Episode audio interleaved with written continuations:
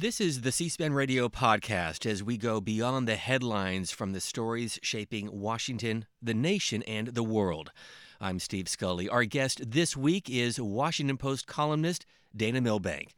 We talked with him about the resignation of General Michael Flynn just 24 days into his tenure as National Security Advisor. We also discussed what he calls the chaotic Trump White House, how congressional Republicans are dealing with a new type of president and how the Washington Post is approaching its coverage.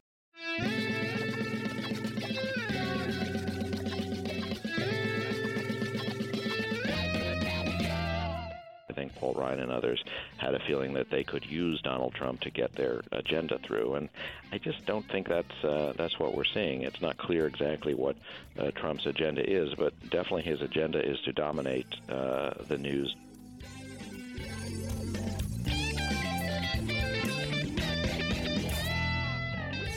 His Washington Post byline says he writes about political theater in our nation's capital. Dana Milbank is joining us on the phone from the newsroom.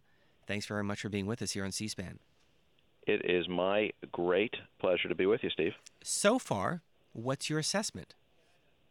Oh, I think everything's gone gone smoothly.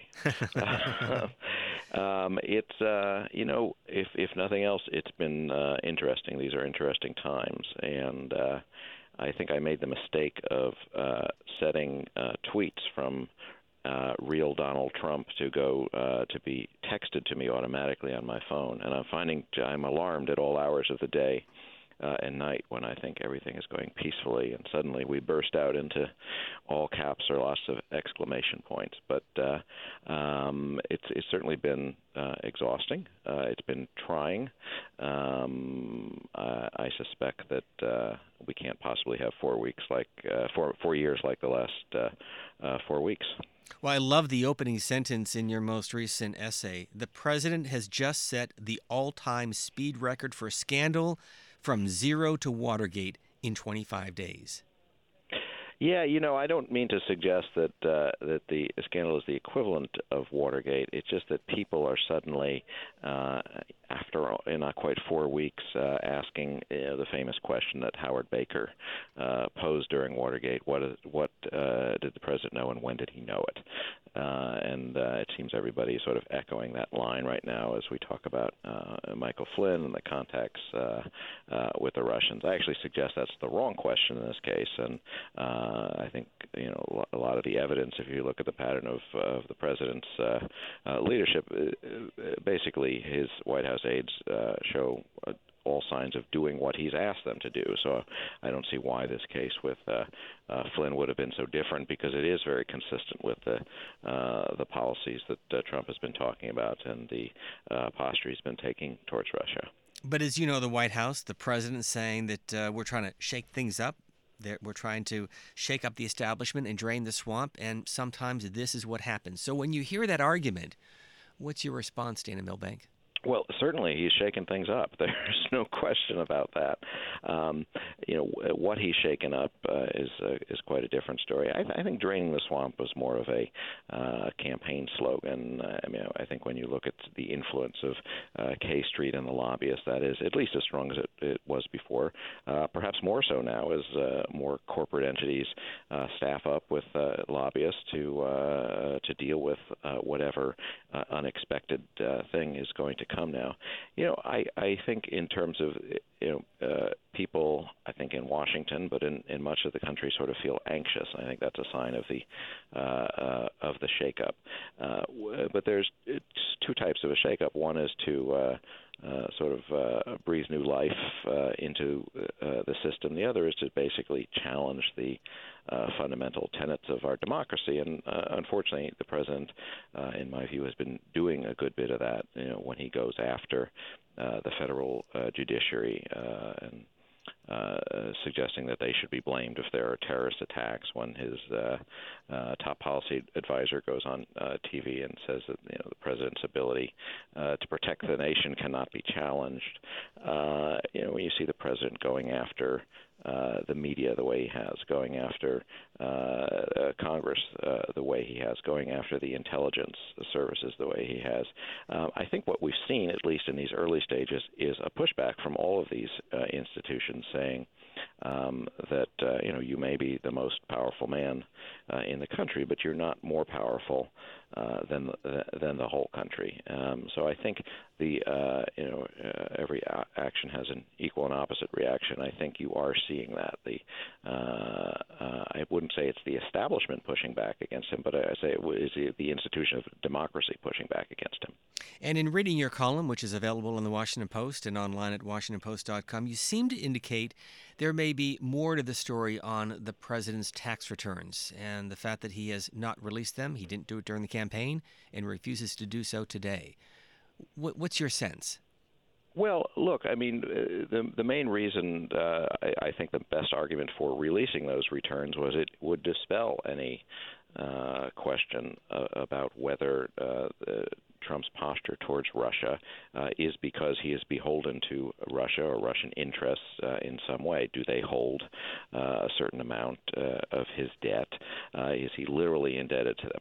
Uh, this this was the earlier question. I think it's made all the more urgent by uh, uh, recent events. I don't have any expectation that uh, Trump is going to change on taxes. In fact, his aides have said you know quite the opposite. Once he got elected, they said, "Well, forget it. He's not going to be releasing them even after the audit is done." So what we heard during the campaign uh, no longer applies. But uh, uh, so I, I have no expectation that's that's going to occur. Um, but uh, it is one way that uh, he could uh, dispel this question, and I don't expect the question goes away. As we've seen, there's a whole host of things beyond Russia, just people asking about the potential for conflicts of interest, and there will be ongoing efforts to get it out. I mean, if, when you th- think about you know Trump leading the the the effort to get uh, President Obama to uh, produce his long form uh, birth certificate. He actually succeeded at that over a long period of time. So uh, I, I suspect at the very least people are going to continue to uh, uh, clamor to see this over a period of time. And as you well know, the other big headline this week dealing with the leaks from the intelligence community, the NSC, maybe the CIA, or potentially the FBI. And the White House claiming that uh, these individuals inside the bureaucracy out to get Michael Flynn and also out to get President Donald Trump. Uh, that is what he's been asserting every every few minutes on uh, uh, Twitter and in, other formats. I mean, what doesn't add up is if he uh, feels that uh, everybody was unfair to uh, Michael Flynn, well, why did he go and fire him? Uh, that that that is the uh, obvious question. Um, now, in terms of you know, are the intelligence agencies out to get him? Uh, uh, certainly not. Uh, um, uh, but when you when you uh, have a president uh, elect during the transition, uh, comparing the uh, intelligence services to uh, Nazi Germany, you are going to see um, uh, some sort of a, a pushback when uh, they are, you know, seeing uh, the president's team in uh, constant contact with uh, Russian intelligence. There's going to be some sort of a pushback. Um, so uh, it, you know, this is certainly to be expected uh, in, in this sort of case. And I think Trump's response to uh, attack the intelligence agencies, to attack the media for uh, disseminating it, will probably backfire further. And as you well know, that old saying, you never get a second chance to make a good first impression. So let's talk about Sean Spicer. His opening statement the day after the inauguration, and subsequently, he's become a parody on SNL. Where is his credibility? Well, I'm afraid he doesn't have any right at the moment. The uh, and that's unfortunate. I mean, I have known uh, Sean Spicer for years. Uh, uh, qu- quite liked him. Uh, um, he was uh, always a guy who would, you know, at least off the record, sort of uh, tell it as it is, and uh, uh, had a sense of humor. None of that is apparent right now, uh, and I've I've written about, about what I what I think is occurring here, and it, it is that uh, he is being uh, ordered to do the sorts of things that he's doing that are making him look. Uh, uh, foolish. Now, does that let him off the hook? Not really. It's his reputation that uh, uh, that he put on the line here, and, and he's done significant damage to.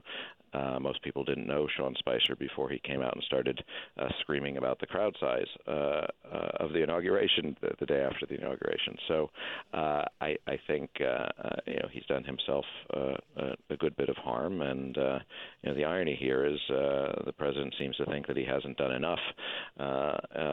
Uh, in terms of uh, defense, and uh, you know, there's all kinds of rumors that the the axe is out for him as well. So, I mean, it, this is sort of a, a perilous position uh, that you've seen Michael Flynn get in, that you've seen uh, Sean Spicer get in, you've seen Kellyanne Conway uh, to some extent, uh, Stephen Miller, uh, and, and that is that basically they are doing the president's bidding, going out and uh, saying things that you know, undermine their credibility uh, in the in the public eye, uh, but they are doing what they've been uh, told to do and what they've been asked to do by their boss. So you can you can kind of see both sides of it. Maybe in tone and style, but but in terms of the content, do you sense sometimes that there's some freelancing going on? We're hearing one story from Kellyanne Conway, a different story an hour later from the White House press secretary. Stephen Miller is saying something different. Uh, Reince Priebus, who continues to uh, make appearances on the Sunday shows, is there one person beyond the president who's saying? This is what we're going to do. This is the message of the day. Right. That, that's that's sort of a different matter. Are, different different people uh, doing different things? Um, uh, but uh, and of course, uh, we have seen uh, a whole lot of uh, leaking. From, I think the the broader amount of leaking is from the the broader administration, not necessarily the White House staff. But we have seen a good bit from the White House staff too, and that's to be expected when you have these competing power centers, as you do with sort of the the Reince Priebus, Sean Spicer establishment. Uh, uh, wing, the, uh, uh, the the Steve Bannon uh, Breitbart wing, the uh, uh, the uh, mo- some movement conservatives in there, uh, and uh, you know a whole lot of the usual suspects uh, are in the administration as well. Uh, uh, everybody sort of vying for. Uh, uh, the supremacy of, of their uh, version events in, uh, in the public eye.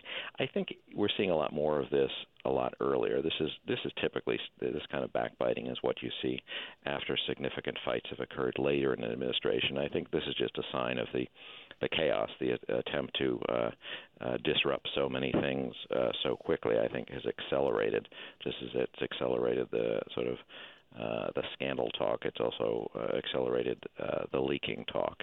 Uh, so I, I, do think that is occurring, but uh, it, simultaneously, I think you have the president. you know, a lot of the things that have embarrassed these aides out in public have been things that have been ordered up by the boss. I think both those things are true at the same time. Let me ask you about the Vice President Mike Pence, as you know, a veteran of the House of Representatives, so he certainly understands how Congress and Washington works. Is he trying to stay above the fray? Is he out of the loop, or a combination thereof? Well, look, I mean, based on what we're hearing, what we're reading, what we're seeing, uh, it is uh, uh, some combination of the two.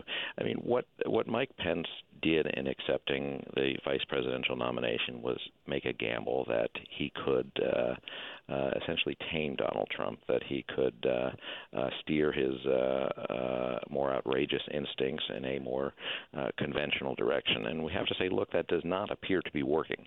Uh, there is nothing uh, conventional or restrained about what we've seen from Donald Trump so far. I think where we have seen Pence's influence is, uh, is stocking the uh, administration, the cabinet agencies with uh, reliable conservatives, uh, and uh, getting a, a small number of uh, professionals and grown-ups there in the White House. Um, but we have it's hard to know, you know, on questions like Mike Flynn, was he in on it? Was he out of the loop? In a sense, I, I'm not sure that's extremely important here. I mean, you can just look at the top line of what the uh, president is doing every day, and that is very much not a uh, Mike Pence uh, movement conservative uh, administration. It's more of a, uh, a chaotic uh, administration, and, and and and Mike Pence is nothing if not buttoned down and you know conservative very much in the personal way and restrained and genial and a lot of the things we do not see in his boss. And isn't it ironic as you look at this role reversal? Dana Milbank last year candidate Trump was praising WikiLeaks, all the information about Hillary Clinton and her server and what was happening inside the DNC. Democrats critical of the leaks, and now it is polar opposite. Uh, it is amazing, Steve, how that happens when uh, it depends on whose ox is being exactly. gored.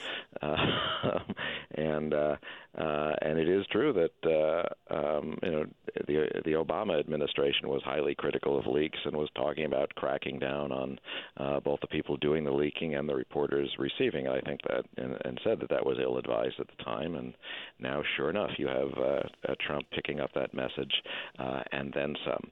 Um, now, I think there is a distinction between WikiLeaks, which is sort of a, uh, a willy-nilly, uh, uh, basically uh, stealing of uh, uh, government secrets and dumping it out there, and this, which is more of a, a strategic thing done by people in the government who are, you know, trying to protect their interests or what they see as the public interest. So this is actually the leaking we're seeing now, significantly more restrained and tailored than. Uh, than WikiLeaks has been, but uh, um, it, I'm sure it is every bit as annoying, regardless of the source, to uh, to the chief executive. Let's turn to the other end of Pennsylvania Avenue. House Republicans traveling back to their districts and finding, I guess, a cool reception would be a polite way of saying it. Some angry voters out there. Yeah, and I mean it's not necessarily. I mean let, let's let's keep in perspective that you know 90% of the members of the House of Representatives are in safe districts and you know don't have to really worry about anything other than a primary fight. Um, but you are seeing. Uh, it, I wouldn't say it's really a mirror, mirror image of the uh, the early Tea Party. Um, but you are seeing a whole lot of uh, anger out there uh, and a whole lot of activism on the left uh, to a certain extent, uh, including moderates and independents, and even some uh, conservatives uh, of, of principle who are not happy with this. But you're seeing a lot of grassroots organizing that's disrupting town hall events and other appearances where um, Republican members of Congress are going. They're not terribly eager to be put on the spot uh, in their local media to to answer for uh, President Trump and a lot of my colleagues at the Post have been writing uh, uh, this week, you see uh, more and more distancing in the Congress of Republicans from this president, feeling that they that they can't defend him and are hoping he'll just sort of cool down and, and make their lives a bit easier. So I don't think it's it yet at the point where it's it's some sort of a a, a big political problem for Republicans. But you know, as we said at the beginning here, obviously if the if, if the next two years or four years are like the last four weeks, well, that's a that's a wholly different story. We're we're all going to be uh, exactly. pretty exhausted, and things are going to be fundamentally different. And that aspect of it, watching House and Senate Republicans trying to answer questions. Uh, almost in a convoluted way because they got to be very careful. They want the president to sign their bills, but they also have to be careful uh, that they don't go out on a limb. Right. I mean, I think that you know Paul Ryan and others made a reasonable supposition that uh, they'd be better off with Donald Trump uh, because they'd be able to go ahead and pass their bills, and uh, he would uh, he would sign them. That may be true uh, to some extent. I don't think they. I think they miscalculated on the extent to which um, he would uh, suck all the oxygen out of the room. Uh, there wouldn't be uh, uh, much uh, focus on what they're doing, and therefore. But should they be surprised of, based on the campaign? Uh, do, I'm sorry. Were they surprised? Uh, yeah, I mean, sucking the oxygen. He did so during the campaign. He was a right. I don't. force. I don't see why they why they were surprised. They, you know, just as we were saying a moment ago, how Mike Pence you know made this calculation that he could bend Donald Trump to uh, uh, to his will, to his interests. I think Paul Ryan and others had a feeling that they could use Donald Trump to get their agenda through, and I just don't think that's uh, that's what we're seeing. It's not clear exactly what uh, Trump's agenda is, but definitely his agenda is to dominate uh, the news 24 hours a day uh, and seven days a week, uh, and and that's what he's doing. And he's it does not appear that he's taking a whole lot of input from uh, Republicans uh, on Capitol Hill. They don't know what to expect. They were blindsided by the executive order on the, the travel ban as, as much as anybody. So uh, they have trouble uh, defending that because they don't know what's coming next. Uh, they are pressing ahead with their agenda. Uh, will Trump uh, sign some of those things? Presumably, uh, if it gets through. Uh, but uh, Democrats also feel emboldened because they see that the the uh, or the fracturing and the, the weakness that uh, that Trump is causing with all this chaos. So particularly in the Senate, you're going to see uh, uh, a lot of willingness for them to uh, use their filibuster power to to block uh, this agenda. You know the mantra with Barack Obama: "No drama, Obama." So I guess as a columnist for the Washington Post, there's no shortage of things to write about under this administration. This is all drama, Donald. What do you think Leader Pelosi and the Senate Democratic leader Chuck Schumer are thinking moving ahead? Do they smell political blood in the water? Do you think that they're going to keep an intense drumbeat? Where is their head right now? Well, I mean, look, a, you know, a month ago we were talking about are the Democrats dead? Do they have any uh, where to go? What can they possibly do? Do they have to, uh, you know, you know, work with uh, Trump or or be bulldozed by him? Um, I think that was overstating it, but it would also overstate it to say that you know uh, they see blood in the water. I think, like everybody else, they're uh, surprised the, uh, about the chaos that uh, uh, Trump has created. They certainly see an opening. Uh, they are encouraged by the sort of uh, grassroots rebellion uh, that is growing here. But I mean, you know, we have to be you know, they have to be realistic and look at uh, uh, the electoral map, uh, which is is not a good one for Democrats uh, in 2018, uh, certainly in the Senate, and uh, the way the House is structured yeah, it uh, it would it would take an extraordinary tidal wave to uh, dislodge the Republicans uh, right now. So I think they're keeping that in perspective. But at the very least, they're feeling more emboldened, uh, and they are, I think they're enjoying the uh, uh, the squirming that uh, Trump has caused among his fellow Republicans. So I guess the timing was perfect for you to move into uh, your new offices at the Washington Post. Uh, because we're you have a lot of people to, covering a lot of stories in this administration. Uh, this, is true. We have more space here. Um, they have uh, they've they have bulldozed our old headquarters to make room for something new. But uh, uh, we're still a few blocks from the White House, uh, a few blocks from the center of all the action, the Trump International Hotel. Well, let me conclude and, on that uh, point. Well, let me ask you about that, about your approach, the Washington Post's approach to, to this story, and all the platforms that you need to, to cover and feed. Well, look, I'm uh, you know I'm part of the editorial page, so I, I don't you know speak for the whole operation. Obviously, the the the uh, uh, the big part of the biggest part of the operation is the news side and has been expanding um, dramatically. Uh, and it and uh, you know uh, under the in the Jeff Bezos era, we've been uh, uh, pursuing all manner of different uh, platforms for this. But I am struck by uh, the extent to which, even as the Post as a corporate entity pushes into uh, tablets and uh, television, radio, podcasts, uh, uh, social media, everything else, uh, partnerships with uh, other outlets around the country. I think in the newsroom there's also a sense that not to get too distracted by platform and concentrate on what we do, and that is break news and create the best possible news product uh, regardless of uh, of what uh, medium it's going out on. So I think that's been uh, and I, that's as as that, that's been uh, reassuring to me that it's uh, it's not necessarily about uh, uh, reinventing journalism. Uh, smart people can figure out ways to uh, uh, put journalism on other platforms if we uh, keep uh, breaking news and writing good good stories.